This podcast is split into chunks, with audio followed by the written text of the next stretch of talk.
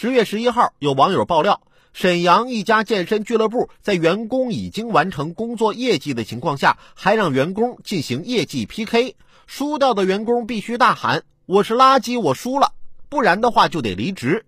日前，俱乐部法人回应称，这是一种激励形式，不存在人格侮辱。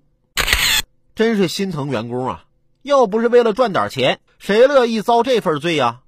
这老板对于人格侮辱的定义挺宽容的呀，还什么这是一种激励形式？那我告诉你，你真是个垃圾老板，我这也是对你激励性的批评。我去的那家健身房氛围就和谐多了，教练们对顾客都很热情，这样我也更乐意去健身。我之前啊还制定了一个健身计划，一个月后我欣喜地对我的教练说，教练你看我这皮带啊，以前只能扣第一个孔，今天我都可以扣到第二个了。教练看了看我，